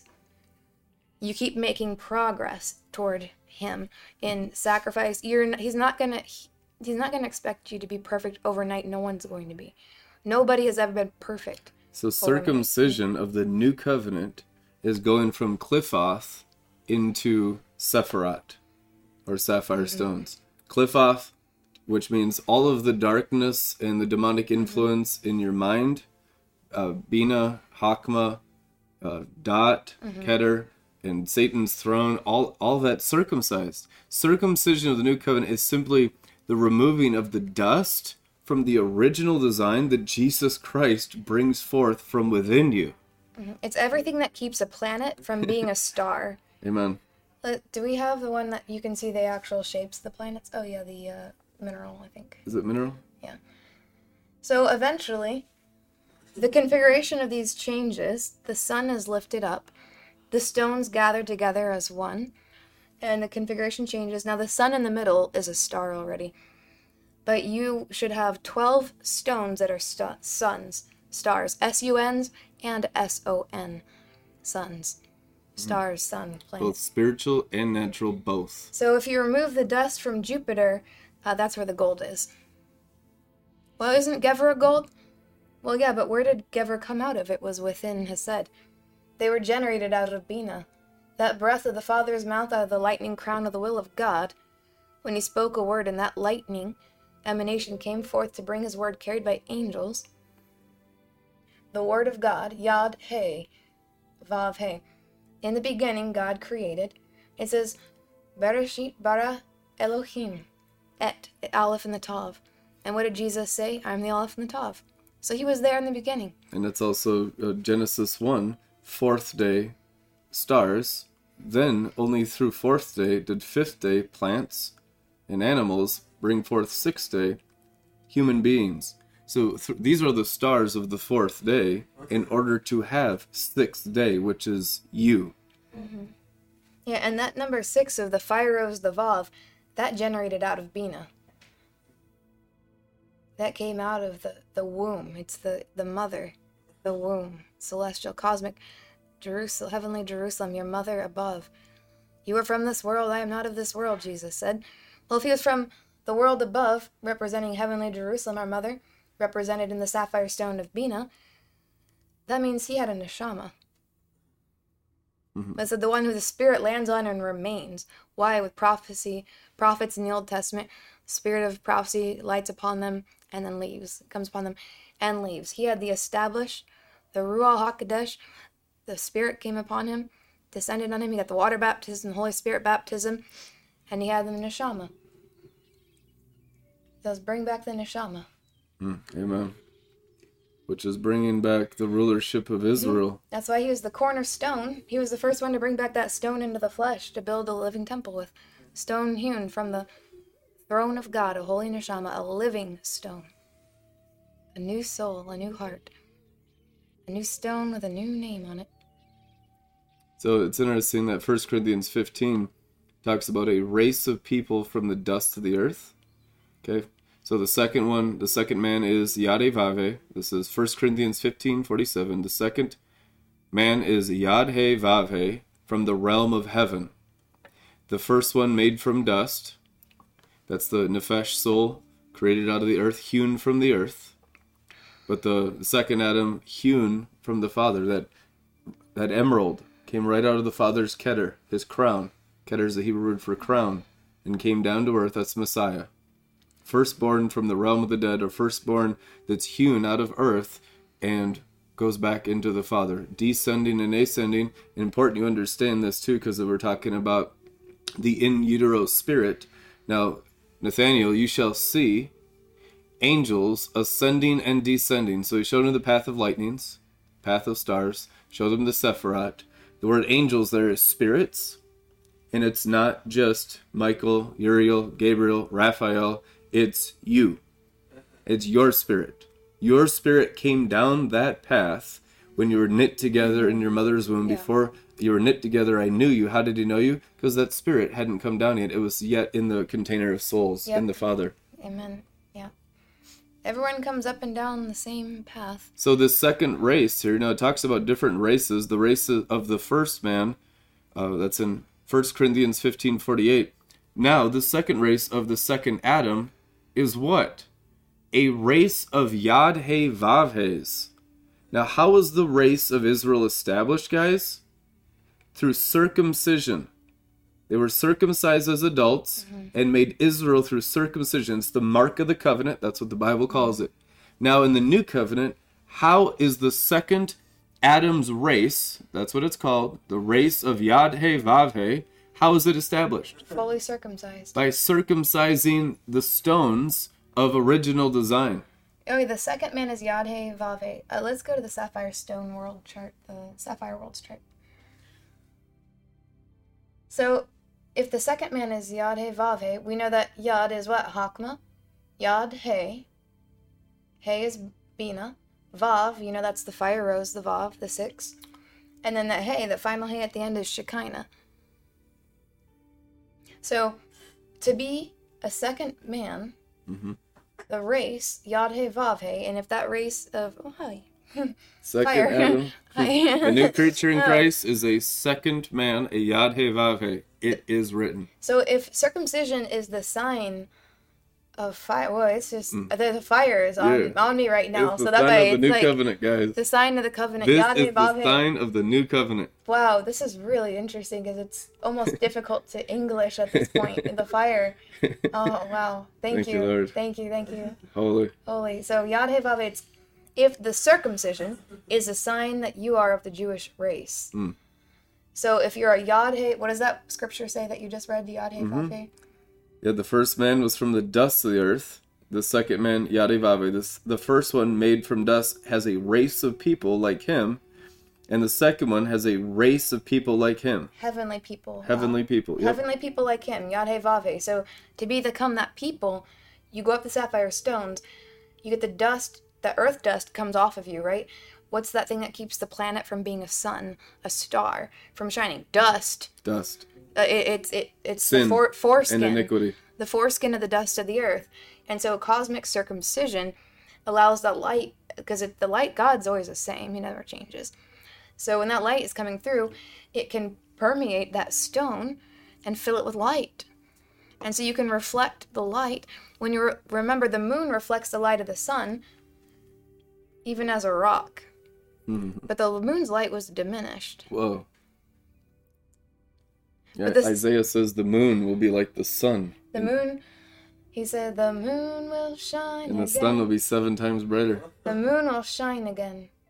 The moon will shine again like a star. Seven times brighter. How is seven times? Sevenfold Spirit of God, menorah lamp. Mm-hmm. You're going to shine again. Taking off that dust of the earth, shaking it loose, taking off the grave clothes, coming out of the tomb, coming out of Black Malkut, and rising, the brightness of your rising. Mm. Open up your, ga- your gates. Open up, lift up your heads. Lift up your heads. And let the King of Glory come out. Let the King of Glory enter. Let the King of Glory ascend and descend. As the angel of the Lord, Yad-Heh, Vav-Heh, Sebaot, Lord of angel armies, Lord of hosts. And you can rise and become like the Yad-Heh, Vav-Heh man. So, Chokmah, Bina. So that means, Chokmah, what do we say that is? Absolute. Bina, Beria. The Vav, the fire rose, Yetzirah. Yetzirah. And then the Malkut, the Nefesh, Asaya. So that's how you become a Yahweh man. Amen. You go up through absolute. And what about that Keter, that crown? That's why it says believers' rewards are gemstones. Gemstones. Because it's the immortal body. And if you should complete absolute, there is a special mission further than you get the holy child. Ooh, yeah. You get something really nice. But the most fun part, I think, is the opportunity to slay Satan. Let's look at the olive. Okay. With Hi. The breath. Hi. Hello. To slay the Satan with the breath of his mouth. Mm. That is, the olive is the breath of his mouth before the word Yad-Heh, Vav-Heh came out. It's the very tip of the Yad. And, but what is that? So how are you going to go up? How do you overcome the stubbornness? You have to overcome stubbornness to go up. Joshua, hum- humble servant of Moses. What's the Moses vision? What's the Moses vision? What's the Moses vision? Sapphire stones. The pattern that he was shown in heaven by God the Father of sapphire stones. And he served faithfully. He, Joshua, son of Nun, and that represents humility. He was a son of Moses, the word that came down through Moses. And that stubbornness is what you work out in the Vav. You see that Vav? That's either going to be a brass heavens, and you can't receive the light of Moses no matter how hard you try, or you get a unified vision for what God has spoken to thee. What is Moses? Moses represents the apostolic. Not the Balaam apostolic, not the sons of Korah apostolic, the, literally Moses, the one who went up and saw the sapphire stones from God the Father and brought back the vision. And then you got Moses and Aaron, and you have the priesthood, and then you have the seventy elders, you have the leadership, you have the rank and the order. All right, here's a plan. Literally, this is from God. This is what we need to do. Some people have a problem with it. It doesn't work out very well for them, but it, that does not have to be your case. Dealing with the stubbornness and the pride, and all that stuff of the heart, which is, you know, Yetzirah, you work it all out. That thing, melting down that thing, and if you have a brass heavens, your prayers don't go up, you just hit like a, just a brick wall, a brick ce- ceiling. There might be an issue of the heart. What it, your sacrifice, your prayer of thanksgiving, your sac- sacrifice of thanksgiving, sacrifice of praise. Don't bring your thanksgiving and praise to the altar if you have the issue in your heart with a brother or sister. That's biblical. Yeah, I think I showed the temple here. So you, you deal with the burning of the animal outside of the holy place. So there's the water wash basin, and then there's the altar. Uh, that's where you deal with all the wickedness of the fallen angels in your nefesh flesh. And once that stuff is anathema, cursed utterly into the lake of fire, mm-hmm. out of you, then you can step into the spirit, which is the holy place of gold inside the temple. Most believers haven't dealt with the wash basin and the altar mm-hmm. for their brains or for their heart feelings and emotions, and they're completely animal or demonic. If if an animal goes to touch the holy mountain, it dies. You understand? Like if someone is outside of the temple and they have not brought sacrifice, they are not washed, they are not a part of the priesthood. If you go running to try and run back there on your own, like, I'm going to go see God, I don't need to do all this, I'm going to go up, and you just go on your own terms at your own pace. So this wash basin is also Ooh. Elijah of Malkut. Yeah. Yeah, this is where you get faithful to Sandalphon and old earth to new earth. And they, they that wash that wash basin had ten little basins that it trickled into, representing the cleansing of the whole mm-hmm. body, the washing of the whole Sephirotic mm-hmm. points of the, the Sephirotic body, the heavenly body, which is the Israel of God. Mm-hmm. If the high priest was in danger of dying going into the holy place, and Jesus came to intensify the covenant, what kind of pride are we dealing with cosmic unrighteousness where people think they can just go up however, whenever, yeah. into the Holy of Holies? I mean, some people, the inner temple, is it ransacked by Canaanites? You're not even going to find the presence of God there. Probably just some demon gods, or just they've stolen all the treasures, and you're going to have to recover all. So Jesus said, those who go into the second heavens apart from me are thieves and robbers. Mm-hmm. Apart from me, thieves and robbers are no wash basin and no altar, so they go in with a nefesh, not completely crucified with Christ. Mm-hmm. That's how you get second heaven sorcery everywhere. Mm-hmm. And that's currently what we're taking down. That's Cain's world. Mm-hmm. Right, so you want to have reverence for the altar, for the temple, the cosmic temple. Like, I think any of you, if we all went on a... Jump in that wash basin. Get in the water. And then get out and then burn all the stuff in the fire. Mm-hmm. Yep. And then go into the holy place. And there, in the holy place, there's twelve loaves of, of bread that you eat that builds up your holy place. Your holy place is your spirit. But notice you can't even get in there unless you've dealt with the demonic influence of your brain, mm-hmm. your hand, your eyes, your senses, your reasoning. That's what the water and the fire need to anathema out of you in order to go eat that uh, twelve loaves of bread. That's why people don't value the word, and they're they're very hesitant to give into the bread of heaven inside that whole realm of gold, which is the kingdom, mm-hmm. because they don't have any value for the food for their spirit, because they're entirely carnal. Once the carnality is killed on that altar, now the valuable things, the precious things of heaven, are easily uh, supported by the believer, and the believer has to come to a place where those twelve loaves are the most important thing to them in the holy place, where the incense is burning, the altar of incense, which is true prayer, and the twelve loaves of bread, which is food for your spirit. That's the apostolic word, the prophetic commandment. That's where you begin to learn about the sapphire stones. That's where we minister in that place before the throne of the Father, the holiness of holiness. Mm-hmm. And the veil is rent, which means the Shekinah is blazing.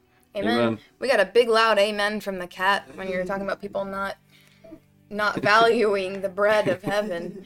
Yeah. Now, I was just thinking, I was seeing this. If we all took a trip, a field trip to Jerusalem to see the temple and the holy sites, Jesus' burial, most of, I'm pretty sure all of you would consider it holy, and you would be very, like, very respectful. Oh my gosh, this is holy. But then the sa- like the sacred temple of sapphire stones, and it's, well, you know, that's, that's where they got the the whole... Everything came down through the sapphire stone. Earthly like, instead of heavenly, so we got to deal with that earthly. Yeah. That, that is the devil. Yeah. Even. Ooh. Unless they got the black box of, black cube of Saturn going on in there right now. Anyway, so it probably mm. needs raised to the ground. But, um. Don't worry. worry. Our sapphire stones yeah. will create new earth. Mm-hmm. Your ascending is also your descending. Descending of what? God's Shekinah. Mm-hmm. So Shekinah descends as the believer ascends in the narrow path. It has to be biblical. It has to be sapphire stones. Otherwise, you're a thief and a robber. You see a lot of ascension groups these days in mystical, uh, different ministries of Christianity. Guys, I've been around that stuff for a long time, decades, and it's highly demonic. Most of those ministries that have ascension groups are now preaching the salvation of principalities. They're now preaching the salvation of devils.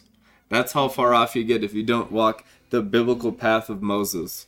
But and let's that's amen. But let's talk about the high fashion world of the neshama and the ruah, because it's all about garments, garments of light, garments of splendor, garments of glory. Remember, this is this is fashion designer Dolce and Shababa. Dolce means milk in Italian. It's milk and honey. Dolce, Dolce. What are you wearing? Who are you wearing? Dolce and Shababa. Glad you asked. Dolce and Shikibaba. Shikibaba. Mm. It's Swahili. It's very costly. It literally costs everything. Literally. That's what you get if you repent of your pizza.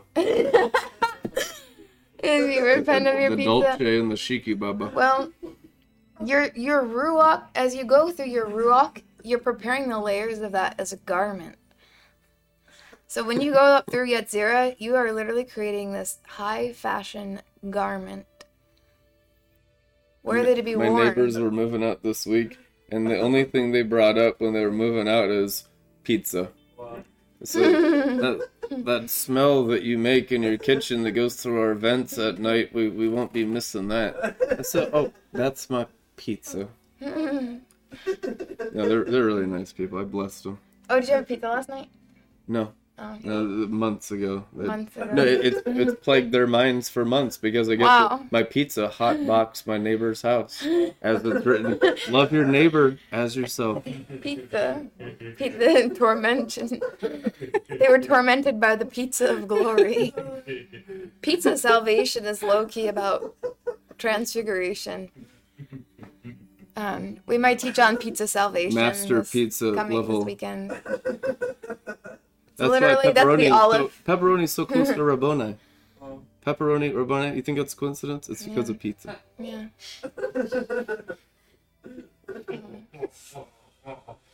Okay, steereth back, Rabbi Rebecca. We're on the tangent over here. Well, well pizza's, every, when, every time I would come to fly to Minneapolis to visit, I would walk by this giant um, mural of this thing at this restaurant at the airport that said Pizza Salvation. And they would have like your guys' names written in crayon, crayon by little kids. Um, and one said Jake, another one I was thinking I saw like, I think I must have seen Stephanie on there. That would be like Charles or like, it would have like the different names of people here in Minneapolis and it said Pizza Salvation. And uh, I was shown something. I'll show you guys this, but I would say the, the fa- real quick, the fashionable, um, fashionable garment, you prepare your ruach, the neshama gets clothed in the ruach. So if someone is coming, if you've got a nice a holy soul coming literally from the throne of glory, it's not going to want to wear dookie. And you get that Napoleon pizza, they make it in a hot stone oven. It's well, not going to want to wear sapphire dookie. Sapphire stone oven. Like if you've just got poop stains on your soul. Pizza salvation. You're that. No neshama is gonna want to wear that. I'm just. It's not. It's time to grow and time to grow up. But we have to make it night. Make it night. Like I can tell you guys, imagine, you're drooling. You need. Okay. To, you need to fast. You have the wrong image in your forehead. When you go to sleep it's at like night, your you forehead's see pizza. Just a pizza slice. Now imagine if the president. If if Donald Trump was going to come and visit into the crack house, how many of you guys would be here, like, helping clean up, make sure it looks good, and or, like, we'll come to your, you know, make it look like we don't actually... Spider's listening. Spider listening. Is it going to smell like animal piss? He's looking at... But, um, if, if, like, the president was coming, you would clean. All you had to do, really, is bake a pizza. All you bake a pizza, you probably would. And hotbox the whole place. These you guys probably get them by would. The nostrils. Like, that's all you'd be thinking your... about. Man, that smells good, man. Some of you would do that. That's if the Rabboni president came. Pizza. You would offer him a pizza. I can see that. Some have said, you have heard it said, pepperoni. This is Rabboni. Rabboni. Yeah, we bring Donald Trump Rabboni. Right up on Sapphire Stones yeah. to Rabboni pizza. Rabboni. Rabboni. Rabboni. And the first, first the way mystery? To their heart is through their stomach. It is written. The pizza salvation. Will, the candle. Okay, so, well, here, ooh, man, there's so many things. This is wonderful. Wives know the way to the husband's heart is through their bellies. Right, so stop making their pizzas and start worshiping God during their pizza time instead and see if they still... Let it be like twelve slices of the holy place. Like the scourging of his flesh will be... you. Your worship hour is overtaking his pizza time. Shadrach's watching now, and I'm like, you Americans need to fast. You've had enough pizza. You've had enough burgers. You've had enough Taco Bell. Oh, she's talking about me. The little hot sauce packet prophecies that you worship. I know. I know you're hurt. That is not your God. Strange Taco fire Bell sauce. sauce is not your God. Okay? Strange fire sauce. Strange fire sauce that you ask for in the window every time. These, oh God, these are really your gods. Hot sauce packets. These are your gods. Hey, it, your gods are I your gods. I thought when it said, will you marry me, it was a prophecy that I would receive a spouse. Oh, it got sad in there. I'm sorry. We pray a blessing over your finding. Oh, man. How do you know it, pizza is a god? Because Paul the, says, your stomachs tree. Are your god. Oh, mm. Selah. Uh, it's on, let, let's look at the demon tree. Glory. Demon pizza. Top left. Pan. Pan. Oh my gosh, like pizza pan. Exactly. Now this is going to go deep. We're about to uncover the mystery of pizza salvation right now live on Joel's Barn. Oh. Knew Prepare it. yourselves. Hallelujah. You might have to pray in tongues a little bit. I prepare my mind for salvation. I repent of the pizza. I repent of the wrong pan. You pray with your understanding and in mysteries. Pizza salvation. Well... Oh, just the other day, I think it was yesterday or so, I had, it was one of my memories from like three years ago. I was eating uh, this pizza, the back of the pizza box was talking about this whole forty-year long journey for Joel and Rachel to have their pizza finally perfected. This Joel and Rachel pizza after forty long years of wandering. And uh, they finally had the pizza that their hearts had always desired to create. And... that just whacked me because that was a memory this week. All right, but let's look at this memory from... All right, this was a dream I had in twenty twenty in April, but I was waiting to mention it until Brandon mentioned it in November of twenty twenty-two. I was waiting to see. You know, some of those dreams, you got to let them simmer a little bit, and someone will say something, and it'll trigger that like a chain of events. I have been waiting for the day to come when Brandon would speak to me in the natural about the revolution of the sun and moon to heal and transfigure the soul and body, heal and set free the luminaries with their host. Today is the day, the day of the blood moon, November eighth, twenty twenty-two. And he said this right out of his own mouth, so I knew it was time to resurrect that old dream with the pizza salvation. And this was the dream mm-hmm. on four twenty-four of twenty twenty. Mm-hmm. Pizza pan, shopping, and fighting Satan. I dreamed that I was shopping during the lockdown with Brandon and some other people. We were looking for pizza pans in a store having fun while Brandon was sharing revelation with us. We ran into a cute small little girl who had some demon problems. She seemed like an orphan and had some strange abilities. She startled us, but I could see that she was desperate for love. I felt Shekinah glory filling my body more and more, and as I started to pour out love to this girl, all of a sudden, as I was showing love to the little girl, as I spoke to her, more and more Shekinah filled my body, and Kavod fell on me, heaven, heavily, mm. heavenly, heavily, heavenly, Kabod. Mm. The two substances became one in my body, transporting us all into the second heavens. Come on. Brandon looked at me and explained that what just happened to my body made me the same type of being that Lucifer was when he was created.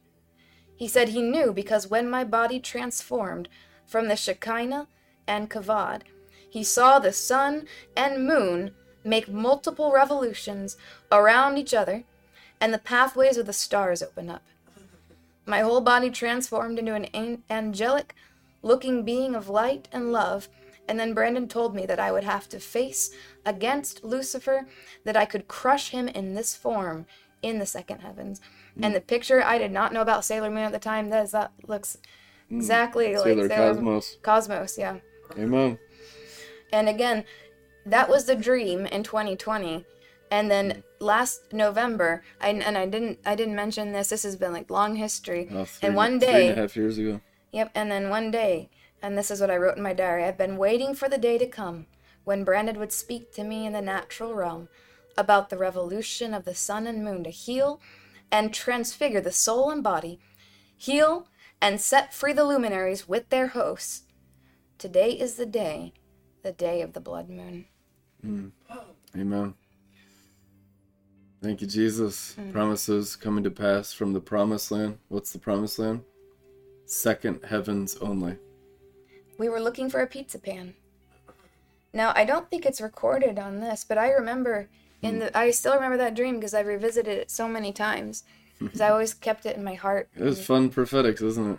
Pizza pan. Pizza prophetics. We don't yes, teach so, you that in Bible college. It's just, it's not that you have to repent from pizza. It's just you have to have the right pan. Mm. Wow. Not Pan's wow. Labyrinth. You yeah. need to have a perfected. Let's look at the world's chart. Okay. Sapphire World's chart. It just means instead of Pan's Labyrinth, which is Yetzirah, you need to have a holy soul. Mm. And that will become the thing, the the, ooh, the it's the new world's that, chart. That's the the, the Ruah soul. Yeah, this is really. See, it's all Ruah there. The new Yetzirah, the Ruah soul. That oil that comes up as you perfect your Ruah and you conquer Yetzirah, it becomes a habitable place, a habitation for the Neshama. Establishing dominance of Ruah, Holy Spirit, over animal soul, Nefesh. And that's the that's the journey through Yetzirah. And so you'll need that Neshama. You're learning to become a habitation for the higher things of the glory realm, and go glory to glory as you ascend on sapphire stones until we reach the point of maturity where we can slay, and it's going to be Christ within you, the hope of realizing the glory. We'll slay Satan with the breath, the olive of his mouth. Wonderful. Thank you guys for supporting the fundraiser for the air conditioner. We've completely successfully raised the funds and sent them all to Shadrach, and it'll be installed very shortly, and I'm sure he'll be talking about it on his amazing broadcast. Yeah, it's going to be life-changing. I told him to, you know, invest in a winter jacket because it's going to be freezing in there. You're going to be freezing Amen. Your butts off on the equator. It'll be so cold you need to wear multiple layers like you're in a blizzard in the C F I R L M studio in Nairobi, Kenya. So that's awesome. Thank you guys for supporting that. Uh, it's amazing the love and the support that's coming forth for our works around the nations. And it's so awesome to have the nations growing with us, people messaging me from Finland and from other nations today around the world. Welcome to Red Letter Ministries. The R L M Global Vision is not complete without you. It will take soldiers from all nations to fulfill this vision from God the Father and the Lord Jesus Christ. So welcome on board. Get the resources. Please join us in the R L M Facebook group. There you can scan this Q R code right here. And if you're not in the group, this is what you do. You scan that and join the group. There's also a link in the description. And begin fellowshipping with like-minded Christians that are really going after the promises. And the promises are the complete new heavens. It's the apostolic word to Peter that you will bring forth a new heavens, a new second heavens, where righteousness dwells. So it's going to take this kind of teaching of righteousness. It may seem controversial at first. It may make you uneasy at first. Later on, you'll realize it's a harvest of righteousness. It's the understanding of the Song of Moses. It's the higher things of Hebrews six, training in righteousness. You've had two thousand years to establish elementary things, baptisms, laying on of hands, miracles, signs, wonders. Those are elementary things, the resurrection and the dead raising of Hebrews six. Now, if God permits, we shall go forward into the training of righteousness. And it is exactly this right here. Understanding God's original design. It's understanding the fourth day of the names of the stars, which are all the names of Jesus Christ, who named the stars, and being established in these higher angelic spheres. Then we get the promises. Then the curse of the fall will absolutely and absolutely be swallowed up in victory. In Jesus' name. Amen. Amen. Become tithers, become monthly supporters. Don't just give flippantly. Bring your sacrifices like you understand the Bible, understand the temple. That financial altar right there, that altar right there, where you lay down your tithes and your offerings to Yad He Vav He Jesus Christ. Not just a flippant thing to be a member of a club, like you're joining the Kiwanis Club or the Lions Club and you're paying your annual dues to some club. Get that humanism burnt out of you. Begin sacrificing like cheerful givers who know they're sacrificing on that exact altar in the heavens, which is on the sun. It's a sun altar, the bridegroom's chamber's altar. It's an altar of the sun where you are to lay down your tithes, your offerings. With revelation you shall give. Therefore you get Malachi. And in Malachi it says, if you understand revelatory tithing and offerings and sacrifices of silver and gold and finances to your God. What does the Bible say? Then I will open up for you the storehouses of earth. Heaven. I will open up for you the storehouses in the heavenlies. That's what the Bible says. But it requires you understanding what sacrifices of finances actually are. You're giving the natural dimension to Jesus Christ. You're giving the power of wealth, which is the power to establish the covenant, to Jesus through the apostles, according to the book of Acts. It is established as eternal doctrine. And when you do that, you're opening up the storehouses of the heavens. Why? Why does God open up something for you? Because of your obedience. Therefore, he can give you more. If I entrust you with little finances, the Bible says, now if you are faithful with the little, I can entrust you with more finances. For what? For you? Yes. For you to improve your family's life, but only secondly, to the primary importance of God's house, like King David. A man after God's own heart. What was David? If you read the Bible about David, obsessed with building God's house, building God's temple. Now, not on earth, but in the heavens, the second heavens temple of eternal Davidic rulership over the earth. In Jesus' name. Yep. So into the rebuilding of what Adam and Eve lost and reap great rewards in that. And sow your money into the destruction of Satan. Amen. We'll see you guys tomorrow.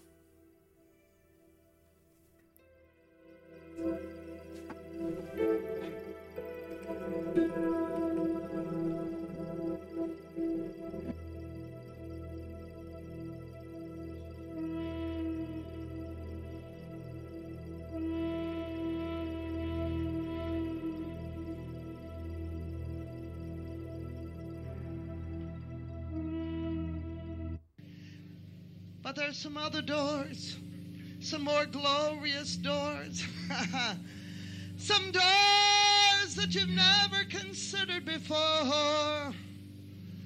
For I know the thoughts that I think toward you, thoughts of good and not of evil, to bring you unto my expected end. And you'll go from glory to glory, you'll go from glory to glory. We'll go, oh, we'll go from glory to glory. We'll go in the will of the Lord. Yes, we'll go from glory to glory. We'll go from glory to glory. We'll go. From glory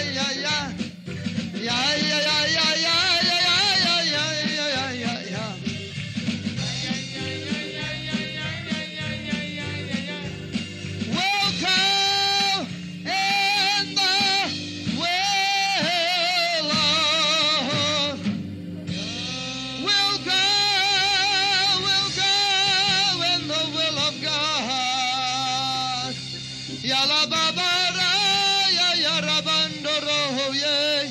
Just lift up your voices. Sing in the Spirit.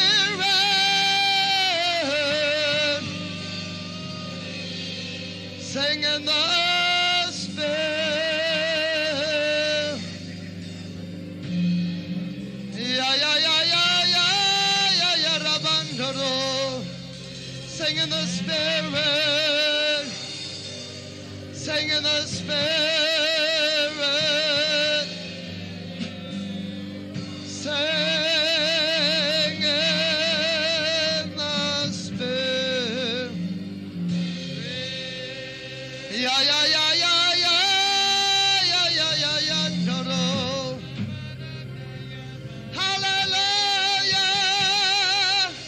Hallelujah. Hallelujah. Hallelujah.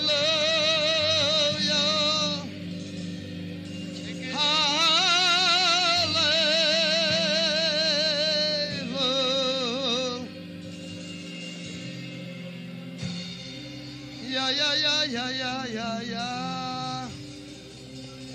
Ya rababa ra ya ranara ya raboye.